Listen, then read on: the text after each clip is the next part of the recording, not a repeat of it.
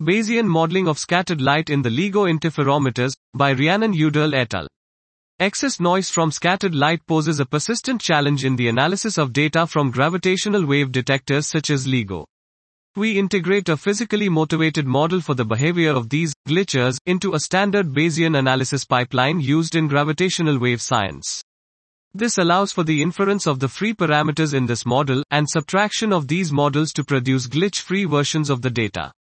We show that this inference is an effective discriminator of the presence of the features of these glitches, even when those features may not be discernible in standard visualizations of the data.